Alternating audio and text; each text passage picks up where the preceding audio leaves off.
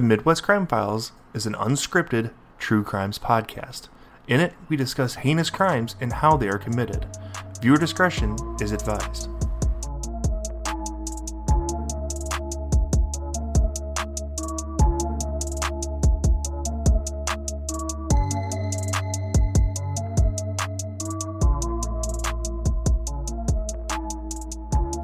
Welcome to the Midwest Crime Files. I'm your host, Gina. And I'm Chris. We're here to tell you the stories of small towns and the heinous crimes that changed them forever. Welcome back to our third episode of this third season. Is it episode three already? It is. It doesn't seem like it should be. And this week we are going very close to our hometown, so we will be in Carlyle, Illinois. It's like five minutes away from our house. Yeah. On the morning of March 13th, 1993, a hunter was walking in a rural field right outside Carlyle, Illinois. Instead of finding what he expected to find, you know, maybe a deer or rabbits, I don't know what he was hunting for, he found something grisly. He found a winter jacket and gloves with a blood trail that led to a line of trees. Near the trees, he found the body of a deceased woman. The hunter immediately called 911. The coroner and police officers, ambulance, all the first responders respond and by 11:25 a.m. she was pronounced dead at the scene. This is the story of Michelle Laux. Michelle Laux was born in 1962 in Cincinnati, Ohio. She married her husband Ken in 1983 and they settled in Carlyle. Ken described his wife, actually, I'm going to let Chris read how Ken described his wife. Ken described her as, quote, the most interesting person I had ever met, strong, intelligent, and unafraid to tackle any obstacle, end quote. Michelle loved animals and gardening. Ken and Michelle bought a farm in 1984 and they started like living off the land. Very cool. Yeah, that'd be something I'd like to do. Yeah, very, very cool. I'm too lazy though. they welcomed a son in 1985, and this is how Ken described Michelle as a mother. Uh, quote, Michelle was an exceptionally strong influence on his life, on who he is. She made life fun, challenging, and exciting for him, end quote. Unfortunately, Michelle was in a very severe car accident in 1991. She suffered traumatic head injuries as well as an injury to her leg. As a result of this accident, her sus- her husband said, quote, she lost her freedom and emotional stability, end quote. And this is where my life very, very briefly intertwined with Michelle's. I can remember being in probably first grade, maybe kindergarten, and getting ready for uh, a music concert or Christmas play or something. And she was there with her son, who was in my class, and she had the cast on her leg. And I remember she let all the kids sign her cast, which we just thought was the coolest thing ever. Oh, yeah, well, signing anything, you know. Yeah. oh, I'm going to sign it, and this is going to be so cool. Yeah. So, I mean, that is my brief, very brief connection to this case. Um, but I remember her as being like super, super nice. Michelle was in constant severe pain though, and she had seizures as a result of her head injuries and chronic pain that was just very unbearable. And I think that's where a lot of people don't realize the after effects that like any kind of accident can have. Yeah, but especially ones if you have like uh TBI and stuff like that, you know. Yeah. Like people don't realize that those kind of injuries well, you know, like we consider TBIs like concussions and stuff like that, but they can have long lasting, you know, lifetime lasting effects. Right. And a lot of pain. And Yeah. I can't imagine having such a young child and having to recover from such a serious accident Right. and deal with such serious consequences. Right. But her husband said she never gave up. And in fact, Chris, I'll let you read what her husband said. Uh, he said, quote, She was so strong. It seemed she was indestructible, and the world was trying its best to break her, end quote. On the night of March 12th, 1993, Michelle was seen inside the Flat Branch Tavern on 127 near Carlyle. Is that tavern still there? Um, I think it is, but I don't think it's called Flat Branch. Is that the one that's like the Gator? Like it's the intersection between, like like you're going to Centralia and Nashville. No, Like- I think this one's north, closer to like, um, Oh, okay, never mind. Yeah, we're going north, not south. yeah, like okay. closer to Keyesport and stuff. In fact, her vehicle was still parked at the tavern the next morning when her remains were found about a mile and a half away from the tavern. Witnesses told police that they saw Michelle leave with two young men in the early morning hours of March 13th. The two young men were a local boy named Robert Nail of Keyesport and his cousin Billy Marsh of South Roxana. So I remember when all of this happened, and you know, there was a lot of like, why is this married woman with a child, you know, out? Right. And like, people are so quick to blame the victim. It's so obnoxious. But I think if you think about her accident and the pain that she was in, and you know, she may have been self medicating right. with alcohol. Oh, that's a hundred percent possibility that that's something that could have been happening. You know, but regardless, like, she didn't ask for what happened to her. Right. Not at all. The temperatures overnight reached a bitter cold 12 degrees in Clinton County the night that Michelle died. An autopsy was performed on March 13th, but because of the cold, the police were reluctant to assume that they knew the cause of death. She did have severe head trauma. Pathologist Raj Nanduri found 14 wounds caused by multiple blows to the head. It just seems like this pathologist has been getting all of our cases. Well, I think this must have been the main pathologist in Southern Illinois during Yeah. that time period. Well, I guess it doesn't help that we're uh, Small. stick- small and sticking in the 80s and 90s time frame for most of these cases as well, too. So Yeah. Um, 14 blows to the head. Yeah, that's a lot. It was unclear how long Michelle was alive in that bitter cold, but she ultimately succumbed to her massive injuries. The pathologist believed, however, she was alive for at least 20 minutes after her fatal beating. That's sad. It's horrific. Like that just makes me want to cry and nobody deserves that. No, not at all. Nobody deserves that. That's just evil. Police were at the home of Robert Nail the same day Michelle's body was found. So I mean, they clearly were able to link those two pretty quickly. Right. They found both Robert and Billy there, as Billy had been visiting his cousin for the weekend. 20 year old Billy Marsh and his 19 year old cousin Robert Nail were brought in for questioning while the crime scene investigators searched their home with a search warrant. So they were able to get a search warrant pretty easily since they were the last known seen. people seen with her. Yeah. Um, and they also had a search warrant for Robert Nail's truck. So they bring the boys in for questioning. Billy Marsh uh, asked for an attorney pretty quickly, but his request was left unanswered by the law enforcement officers that were questioning him. The investigators said that's not what happened, though. They claimed that Marsh was told after requesting to, quote, talk to someone else that he would be booked for murder. At that time, they said that he changed his mind and agreed to speak with investigators. Marsh said that he was coerced into giving a statement when police told him that his cousin had already talked. I don't know. How is that coercion? Like, isn't that just like a normal tactic? Well, deception is allowed by the police. Yeah, that's what I'm saying. Yeah. Like, because it's like, oh, we already know what happened. We know what you did. Your cousin's Your over cousin there telling us right now. now. Yeah. Yeah. So, but I guess where where the contention was is according to Billy Marsh, he asked for an attorney, and he said I something along the lines of wanting to talk to someone else, and they basically ignored him. But the police are saying no, it's not what we did. We just told him that's fine, but we're going to book you for murder. And then at that point, he was like, "Okay, I'll talk." Nevertheless, Billy Marsh told police what happened to Michelle earlier that fateful, bitter cold morning.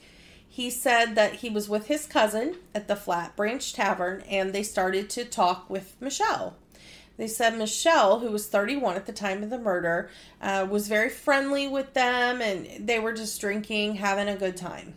They decided they were going to leave in Robert's truck and go back to Robert's house, which was just a few miles away to continue partying. So, early morning hours, bars are probably getting ready to close. Yeah. She wasn't re- quite ready to call quits for the night. Right. He said that along the way, Robert stopped the truck on a rural roadway.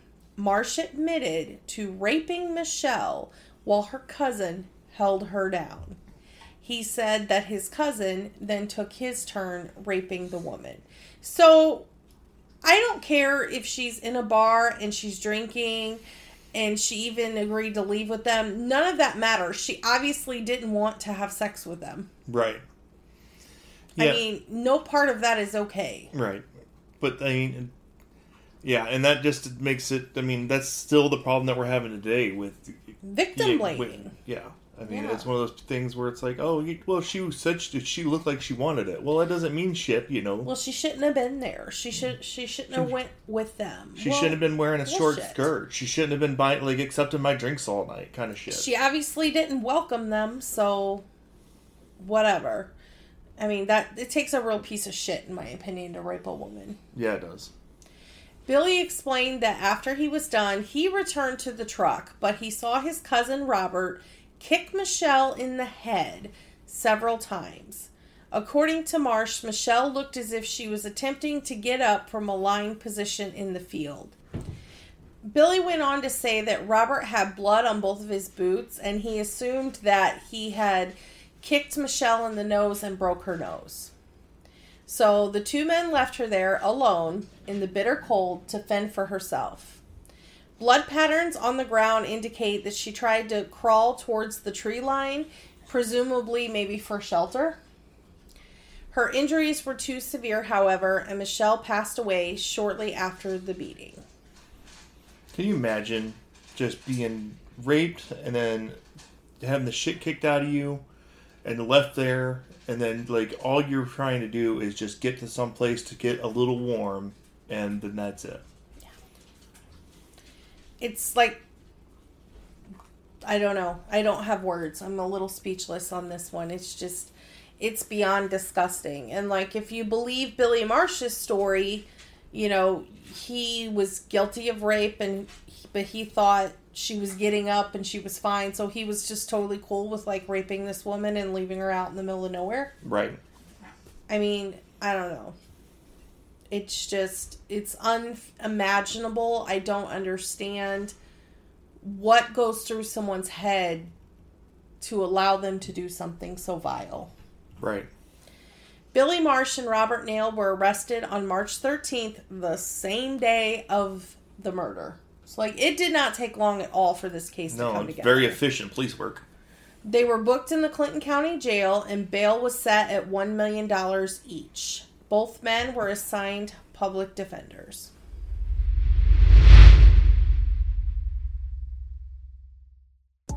Hey guys, it's Gina. If you're looking to fill the time between Midwest Crime Files episodes, we have a podcast recommendation for you. It's called Clarke After Dark, a true crime podcast. It features Teresa and Alan Clarke, a married couple that focus on killer couples, which is kind of cool. It's very cool. Their first episode is actually about Canadian killer couple Karla Homolka and Paul Bernardo, aka the Ken and Barbie killers. And I know Chris probably hasn't heard of that story, but it's a good one. Yeah, I've never heard of it. And the good thing about this is they bring the same energy that Gina and I do. They're funny, they're humorous, they're lighthearted. A little they're, sarcasm here and there. Right. And then, of course, it's a married couple, so there's always a little bit of that back and forth banter. Right. And so if you guys enjoy what you guys hear from Gina and I, you're going to love Clarke After Dark. Absolutely. They're a newer podcast, but you can listen to them anywhere you currently listen to podcasts. And so just check them out. Clarke After Dark, a true crime podcast. Robert Nail may have only been 19 years old, but he was no stranger to being in legal trouble. At the time of the homicide, he was facing charges in St. Clair County for reckless homicide. Jesus. Like 19 years old and you've already killed two fucking people. Yeah. On April 2nd, 1992, Robert allegedly struck and killed a 21 year old man who was riding his bicycle on Illinois 159 in Collinsville. Nail left the scene of the accident, but Collinsville police pulled him over a short time later because his windshield was shattered, he had a flat tire, and a damaged fender. I mean, it's kind of hard to Yeah, kind of hard to say. Oh no, I didn't. I didn't hit anything. right. At the time, his blood alcohol content was 0.08, and that was about an hour after the accident. So, never mind the fact that, you know, he's right at the legal limit. The kid's 19 years old. Yeah, and it's an hour after the incident, so you know that blood alcohol was higher than that at the time of the incident. Right. So, this is somebody that obviously has no regard for anybody but himself. Right. In June of 1993, Billy Marsh and his defense attorneys petitioned the court to suppress his confession and the statements made during his initial questioning. According to Billy, he was denied his right to an attorney. He was coerced into giving a statement and he said, quote, I told them I didn't want to talk to them and I thought I should have a lawyer. They told me it would be best if I gave a statement since Robert already gave a statement. Then I said I would talk to them, end quote. So what do you, what do you think? Is that coercion? It doesn't sound like coercion to me. It sounds like the cops did what they needed to do to get uh, get the confession out of them. I mean, I think a lot of times, now I could be wrong, in some of the bigger cities and jurisdictions, I know this is the case. Small town, you know, Clinton County, I don't know if it's the case or not, but like, I think a lot of times these interrogations are videotaped now Yeah. Because there's so much of this, like, Well, he said was she said. coerced. They Right. fed me the details for the confession and things Right. like that. Um, I don't necessarily think it was. I think it's always better, probably as soon as they ask for an attorney, let him have an attorney if you're so sure he did it. Right. I mean, it, what would it what would it have prevented them getting the con, the conviction or the not the conviction? Confession, I mean, maybe, but but would it? I mean, I'm would this had prevented them? from prosecuting it, I don't right. think so. No, I think that they still had enough evidence to charge both of them with the murder Right. off you know offhand. Granted, it's great that they got the confession, but now you're just putting in all this extra bullshit on top of it. You know, with the whole, oh, well, I was coerced. Well, I wasn't had given my right to an attorney. You know, oh, I tried, I tried to use, you know, invoke the fifth, but they wouldn't let me. Right. Kind of things, you know. And I think that's a big problem that we haven't seen in just like this case, but a lot of cases is you're like you're right. Once they say that they want an attorney, I think it should just stop. There should be no more contact made after that. Now just let them have their attorney. You know, you know, but the prosecution was able to show that Billy Marsh waived his right to counsel, and eventually his request to suppress the confession was denied. Thank God. yeah, Like, yes, they had a case without it, but you did something so disgusting. I don't really care that much. right. You know what I mean? Like, I know that sounds terrible, but I know everybody has rights in our country, but like, with what he did, sorry, I'm not letting you out on a technicality. No, not at all. In January of 1994, both men waived their rights to a jury trial and pled guilty to the murder of Michelle Laux. So I did put in a Freedom of Information Act request, but there wasn't that much information because they waived their right to a jury trial and ended up taking a plea. So whenever they they don't have to submit any kind of evidence or anything like that. Like there's no real testimony. There's no trial. No, they just plead guilty. so, basically, the only pa- only paperwork you would find is like the booking paperwork and like the actual like, okay, these are the charges that were brought up, and then the judge is being like, okay, here's your sentence. Right, and whatever's in the indictment, you know. Right. So, but I mean, there wasn't a whole lot of information um, because they did decide to plead guilty. But I mean, they their lawyers obviously knew that they were cooked. So, So now I have a question for you. Okay, so like they're both getting charged with murder on this one, yes, and they take a you know they weigh the rights for a jury trial. Does that change the sentencing at all? You know what I'm saying? Like, will the sentencing will the sentencing be a, of like a lesser characteristic since it's just a judge deciding if they're guilty or not instead of a jury trial? Like, if a jury trial, maybe, maybe not. you know, like if if it's a jury trial, if they can get life, but if it's a judge, they can only get like twenty to sixty. You know what I'm saying? The judge could still sentence them to life. But a lot of times when um, defendants waive their right to a jury trial and plead guilty, they are making some sort of deal with prosecution. okay. So, Well, but not always. I mean, sometimes they even go to trial, but they waive their right to jury and just want the judge to decide. And if the judge finds them guilty, I mean, he could sentence them to death. Okay, I didn't know if there was like different like classifications of sentencing that could be like if the judge had restrictions on what he could impose as the maximum sentence rather than if a jury went to trial like the you know since it's a, a jury of 12 or 11 Yeah. people you know No, not unless there's a plea deal made in advance. And that's Okay. what happened with Billy Marsh. He had a negotiated plea, and he was immediately sentenced to 30 years in the Illinois Department of Corrections. So Billy is the one who gave the confession. Mm-hmm. He um, was the one that was visiting his cousin. He is not the cousin who had the history of the reckless homicide. So this is the 20 year old from South Roxana. okay Um, and the reasoning behind the agreement, according to prosecutors, was quote, the reasoning behind the agreement with Marsh was due to several factors. The most important was that all the evidence pointed to Robert Nail as the one who actually inflicted the blows that caused her death. End quote. And that was from state's attorney Henry Bergman. He said um, also that, quote, Marsh had been cooperative throughout the investigation. Nail made statements, but Marsh was more truthful and helpful in piecing the case together, end quote. So, I mean, at the end of the day, his confessions what helped him. yeah What he was trying to get suppressed. I don't know. How do you feel about that 30 years? i don't know what i don't know what to think about that i mean, I mean, he was definitely guilty of rape. He's he- definitely a, you know definitely assault and battery rape or aggravated assault i guess I mean, his conviction's murder, though. i know but But he knew they were leaving her out there to fend for herself. right and that's when one of And those that she was injured.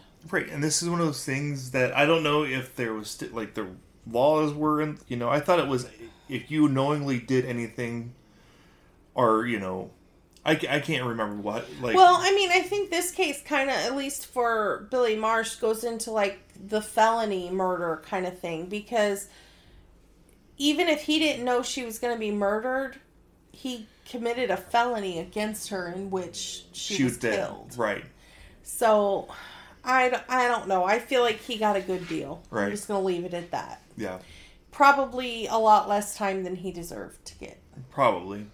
But I mean, he was taking a plea deal, you know, and it was. I'm you know the testimony was probably damning with Robert Nail's case.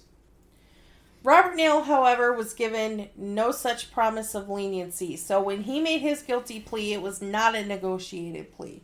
So he faced whatever the judge saw fit. Bergman said the only agreement made in exchange for Nail's plea was that the death penalty and natural life would be taken off the table. So what do they mean by natural life? So he can't get a life sentence. Okay. I didn't know. It, I, I um, that's what I was assuming it was, but that's worded different than I've ever seen it worded before. So Yeah, so he could not get the death penalty and he could not get natural life. He's 19.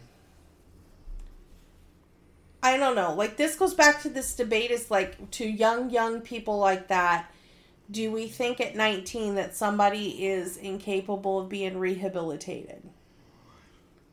yeah, I mean, yes, to a certain extent, but look at the severity of the crimes that were committed already. I yeah, I just I don't you know, that's know. that's something that I've got to ta- like that I take into consideration. It's like he's already been charged, or you know, was waiting uh, uh, sentencing on an uh, bleh, DUI, basically DUI. reckless homicide. right a reckless homicide, and then he goes ahead and commits rape and murder.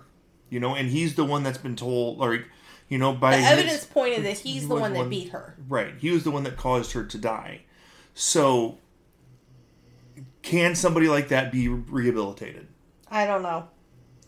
I don't know. And this is where I cannot be completely partial in this case. And I'm just going to be very honest about that. I know Michelle Laux's son. I grew up with Michelle Laux's son. And I cannot be Right. partial in this case because I know the victim side too well. Right. And uh, and that's And that's just, it's not and- acceptable. And, for that's me. why you wouldn't make a good jury or a juror for this case. No, I would have not made a good Yeah. juror for this case. You are right. Right. But that's why we have me to play the devil's advocate to be the other side. But no, I, I, I mean, I just, I don't know. it's it's one of those ones where what do we attribute being 19 and young and dumb you know at what po- at what what crime I made crimes stupid decisions when I was 19, but I never raped and murdered anyone. right here's the thing like i could If we were just talking about this DUI and reckless homicide, I'd say, okay, maybe let's give him a little leniency. right because i mean Maybe. who for people that aren't around here drinking at like underage drinking is not just a way of life it's a pastime around this part It's a little ridiculous It's- it's- in it's- this area. It is, but you can't tell me that you weren't underage drinking in cornfields and then driving home. Mm, no, that I never did do. I Well- was good about that. Um, Well, okay, I can't say the same though. But for you know, like there's so many different factors that you have to look at about like the society around it too. Granted, like we're only talking about the reckless homicide part. I'm not talking about the rape and murder. But No. you're right. If it was just a reckless homicide we're talking about, I can granted yes somebody died, but it's one of those ones where I still think he would like, in because he left the act scene too. Like, right I would still think he'd need to do prison time, but I'd say, all right, give him leniency. But then, you know, while you're already have It- taken one person's life, and I can't imagine the guilt you have to feel over that. But obviously, he's a sociopath and didn't feel any because he proceeded to rape and then take another person's life. Right. And I don't know what the point is about why they or why he he needed to beat Michelle. You know what I'm saying? Yeah. Like I don't get is it because you were scared that she was going to find out like she knew who you were and she was going to tell? Then why do it in the first place? You know what I'm saying? Or are you just a piece of shit? right. But we don't know that. Mm, I'm leaning towards he's just a piece of shit. Just my thought. The state's attorney planned to seek the maximum sentence, which was 100 years. So Robert Nail would have a separate sentencing hearing. In May of 1994, Robert Nail faced a judge for his sentencing. For the first time since Michelle's death, the man appeared to show remorse. However, Ken Laux was not buying it, and I will let Chris read the quote from Ken. Ken said, quote, Nail really didn't show any remorse until his own life was on the line, end quote. Ken gave a extremely moving victim impact statement on behalf of himself and his son.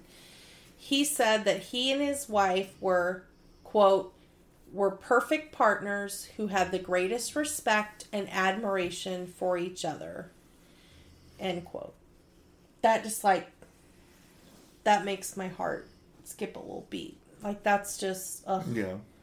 He said that his son, who was now eight years old, is faced with, quote, the impossible fact that someone would actually want to hurt his mother, end quote.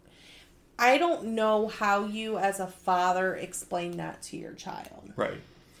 Yeah, and And I'm sure he didn't just come home and say, like, this is what happened to mom. Like, I'm sure first you have to explain why mom is gone. right. But I just, I don't know how you wrap your head around that. Right. Evidence was presented about the reckless homicide charge Nail faced at the time of the murder, as well as his other legal troubles. So when it comes to sentencing, these other acts that have nothing to do with a crime, they're allowed in on a sentencing hearing. Just not on the trial. Right. Because it doesn't determine your guilt, but it can determine what kind of severe punishment you should Right. get. And what could like the the content of your character. Exactly. So apparently, since being in the county jail in Carlyle, Nail had also been charged with bringing contraband into the jail when he arranged for marijuana to be brought in by another inmate who was serving weekends only. So he arranged for a friend of his to get with this inmate during the week, give him the marijuana so that when the inmate came in for the weekend, he could give Robert Nail the marijuana. I mean, he knew how to play the system. Yeah. You At know? 19, that's what's scary. Yeah. Like, what the fuck? Nail also had a history of illegal consumption of alcohol. Not surprised. I mean, Right. that's a lot of kids in this area. Unlawful transportation of a weapon. Well, see, and that one is different because you don't know what. I don't co- know what that means. Well, unlawful transportation of a weapon can mean a numerous bunch of things. Like you were driving your car with a shotgun in the back that was loaded, like from hunting. You know, like there's so many different th- like there's so many different things Right. We don't really know what that. what that charge was. Multiple traffic violations, which I- it always cracks me up when they bring traffic violations in. Because other than, I guess, saying like general disregard for the law, I guess I'm not really sure Right. what traffic violations have to do with even sentencing. No. Other than, like, obviously, reckless homicide charge. Like, that is Right. different. But, you know, speeding tickets and things like that. I don't yeah, I don't get why those are brought in either, but But then he also had a charge of a misuse of a credit card. he's So- fucking 19. Well, that's a character kind of thing, though. I think too. Well, like it they're depends showing on that. Well, it depends on the what the misuse was. Were you like I'm well I'm I'm sorry, you were probably responsible because you were married and had a kid at 19. Didn't, I was very responsible. I was not.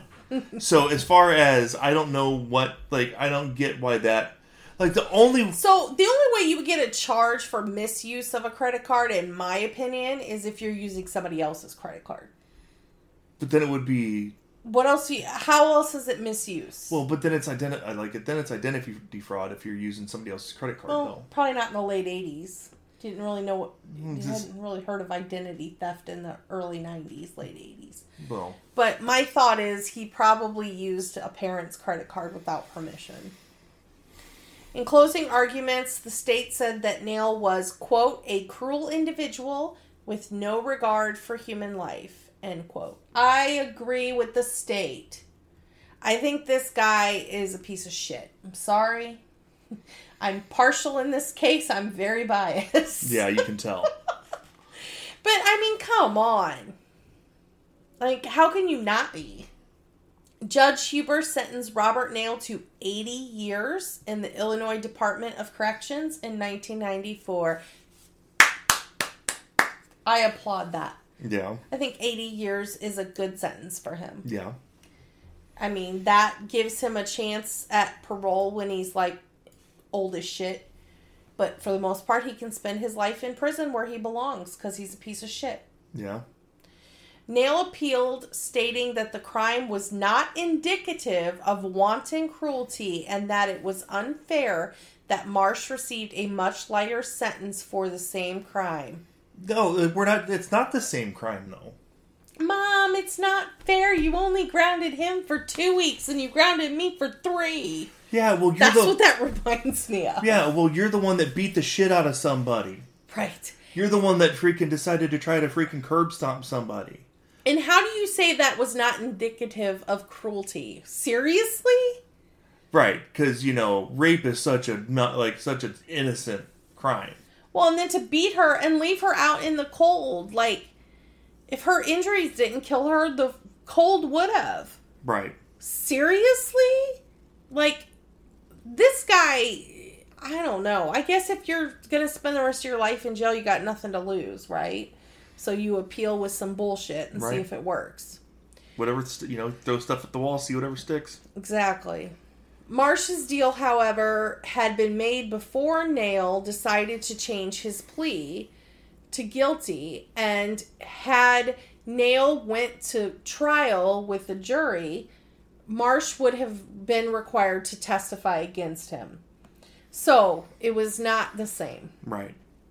The court rejected all of Robert Nail's appeals and said, quote, the trial court could reasonably infer the defendant had no mercy or compassion, but that his behavior was ruthless, callous, and uncaring. Right. End quote. And I could see that. I mean, he just did not care. Not at all. Period. Billy Marsh has since been released from prison. Robert Nail remains incarcerated at Graham Correctional Center. He will be eligible for parole in 2030, at which time he will be 57 years old. I hope they keep him locked up. Yeah. Like, I don't know. Like, you could see his most recent mugshot there. He looks like a piece of crap, don't he? A little bit. I think he still probably is.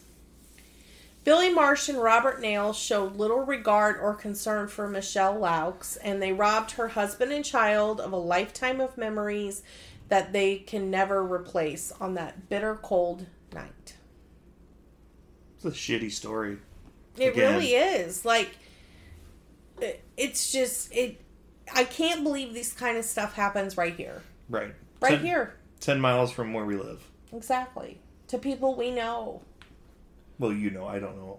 but it's just it's it's unreal and it's unreal that these kind of things happen to good people Right. and it's just not fair It's not fair at all. Like it's not fair at all. I mean, like like the court said, you know, you robbed a son and a husband of a lifetime of memories mm-hmm.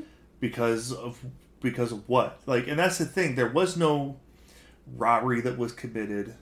There was nothing. i don't understand what the motive was other than just to be assholes. yeah pretty much You know, like, and that I don't and know. I, I don't know how i feel about billy marsh being out of prison already well, I mean, obviously the state decided that he. I hope to God, wherever he's at, that he has turned his life around Right. and has done something positive and doesn't squander the opportunity that he has at a second chance. Right. You know, and hopefully the parole board sees Robert Nail for who he is and keeps him in prison. Yeah. That's my hope. Yeah. That sounds like a pretty good hope. If you guys want to read the blog post and see the list of references for this case, visit us at www.themidwestcrimefiles.com. While you're there, you can also like and follow us on Facebook and become a patron. If you want to become a patron, you can do so for as little as $1 a month. There are different levels, and you will get all kinds of goodies. We've got um, coupon codes for merchandise. We've got um, extra entries into contest, and I think the most important thing is exclusive Episode episodes. just for you guys. and we'll have another patron exclusive episode coming in before the end of December. So very very exciting. Yep. And between now and the end of December, if you would like to shop in our store on our website, you can take $5 off an order of 35 or more using the coupon code season and then the number 3. I can't believe it's season three already. Still, I know. It's crazy. can we take another break? No. Until then, we will see you guys next week. Bye, guys.